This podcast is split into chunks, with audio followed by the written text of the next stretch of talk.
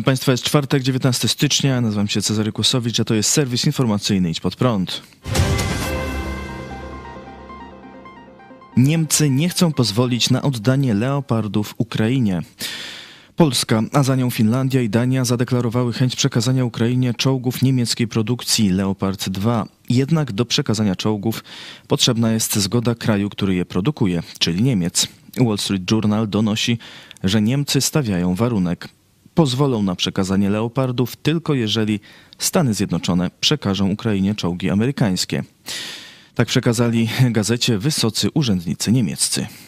Na tym tle widać e, bardzo sprytne i dobre posunięcie strony polskiej, przede wszystkim prezydenta Dudy. Widać, e, jak, że tak powiem, ogromne reperkusje międzynarodowe wywołuje ta deklaracja. Z jednej strony wiele państw, e, bo tu pierwsza, zdaje się, zameldowała się Finlandia, zaraz potem państwa bałtyckie, choć nie mają czołgów, ale poparły tę decyzję. Dania powiedziała, że też wyśle te swoje czołgi Leopard, też ma takie takie na uzbrojeniu, także fala międzynarodowa poparcia. No i Niemcy znalazły się w sytuacji e, prawie bez wyjścia. No, Niemcy kombinują jak mogą, żeby uratować Putina. Ukraińcy deklarują, że potrzebują jeszcze około 600 czołgów, by pokonać Rosję. Polscy eksperci uważają, że wystarczyłaby nawet połowa tego. Państwa NATO posiadają około 2000 czołgów Leopard. Stany Zjednoczone starają się zmienić dynamikę konfliktu na korzyść Kijowa, dostarczając nowy potencjał wojskowy, ale na razie Pentagon nie jest gotowy przekazać Ukrainie czołgów Abrams. Abrams jest bardzo skomplikowanym sprzętem, drogim, trudnym do opanowania podczas szkolenia, oświadczył wiceminister obrony USA do spraw politycznych Colin Kahl, ale nie wykluczył przekazania innego sprzętu. Nie jest jasne, czy to najlepsza odpowiedź na to wyzwanie, dlatego będziemy nadal rozważać, jakie ciężkie pojazdy, w tym czołgi, można z sensem przekazać Ukrainie, tak by na czas dostała ich odpowiednią liczbę i by zapewnić ich wsparcie, powiedział Colin Kahl. Jutro w bazie amerykańskich sił powietrznych w Ramstein ma odbyć się spotkanie państw wspierających Ukrainę. Polski minister obrony Mariusz Błaszczak ma kolejny raz przedstawić propozycję koalicji, która przekaże Ukrainie leopardy. Jutro będę ją e, powtarzał w gronie 50 państw, a więc szerszym gronie niż Sojusz Północnoatlantycki.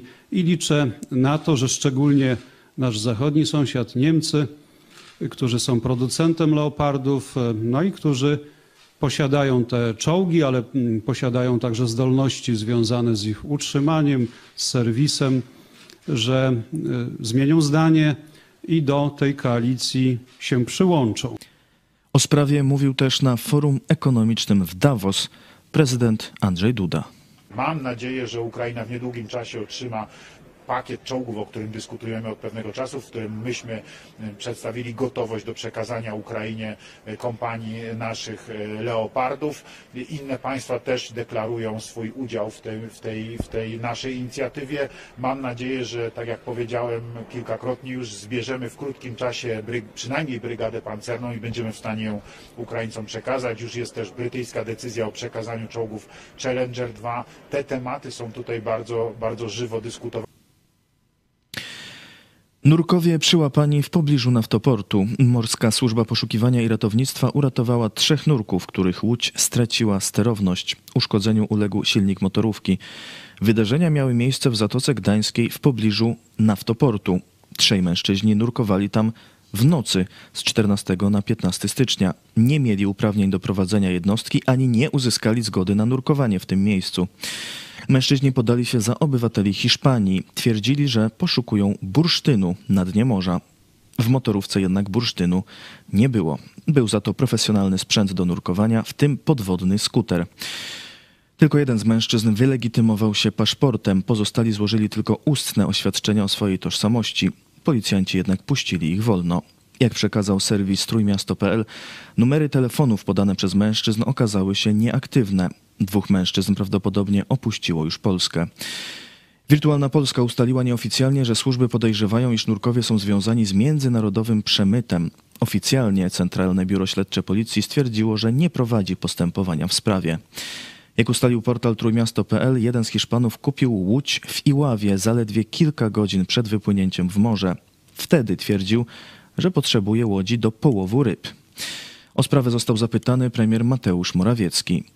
Zleciłem bardzo gruntowny raport tej sprawy. Oczywiście może to być tak, że są to osoby niebezpieczne. Może się okazać, że nie są to osoby niebezpieczne, że jest to prawda, to co zadeklarowali. Ale oczywiście taki raport przedstawi wiedzę po stronie naszych służb specjalnych, powiedział Morawiecki. Sprawę skomentował e, w telewizji pod prąd pastor Paweł Chojecki. Najpierw powinni ich namierzyć, złapać, oskarżyć, skazać jako ruskich szpiegów, nie? A oni ich ratują. Żeby jeszcze wyciągnęli z nich jakieś zeznania, oni ich wypuścili podobno. To są jaja, nie? To, to już wiecie. Afera e, granatnika to był, że tak powiem, koniec tamtego roku, nie? Przedsylwestrowa, e, że tak powiem, kompromitacja. No i tu niestety kompromitacja za kompromitacją. Tu powiedziałem, że tego nie będę komentował, bo to jest jak kopanie leżącego. No. Austriak atakuje Polskę. Minister spraw zagranicznych Austrii Aleksander Schallenberg skrytykował Polskę za to, że zabroniła szefowi rosyjskiego MSZ Siergiejowi Ławrowowi wjazdu na posiedzenie OBWE w Warszawie. OBWE jest jedną z nielicznych pozostałych platform, na których zasiadają rosyjscy dyplomaci i muszą wysłuchiwać naszych argumentów i naszej ostrej krytyki rosyjskiej wojny napastniczej, powiedział austriacki minister. Schallenberg za zaapelował, by zachować proporcje w reakcji na wojnę. Jako przykład przesadzonych reakcji podał pozbawienie wszystkich Rosjan wiz. Rzecznik ukraińskiego MSZ Ołech Nikołenko zaproponował Schellenbergowi wizytę w Dnieprze, gdzie rosyjska rakieta uderzyła w blok mieszkalny. Tam będzie miał pan okazję powtórzyć swoje argumenty o zastosowaniu proporcji wobec krewnych 44 osób, które zginęły w wyniku rosyjskiego ataku rakietowego na blok mieszkalny lub tych, których bliscy wciąż są pod gruzami, powiedział Nikołenko. Do wypowiedzi austriackiego ministra odniósł się prezydent Andrzej Duda. Przykrością wysłuchuję tego typu głosów, bo e, jeżeli weźmiemy pod uwagę, że mówi to europejski polityk, polityk państwa, które należy do Unii Europejskiej, to bez wątpienia dla mnie to jest rozbijanie europejskiej jedności.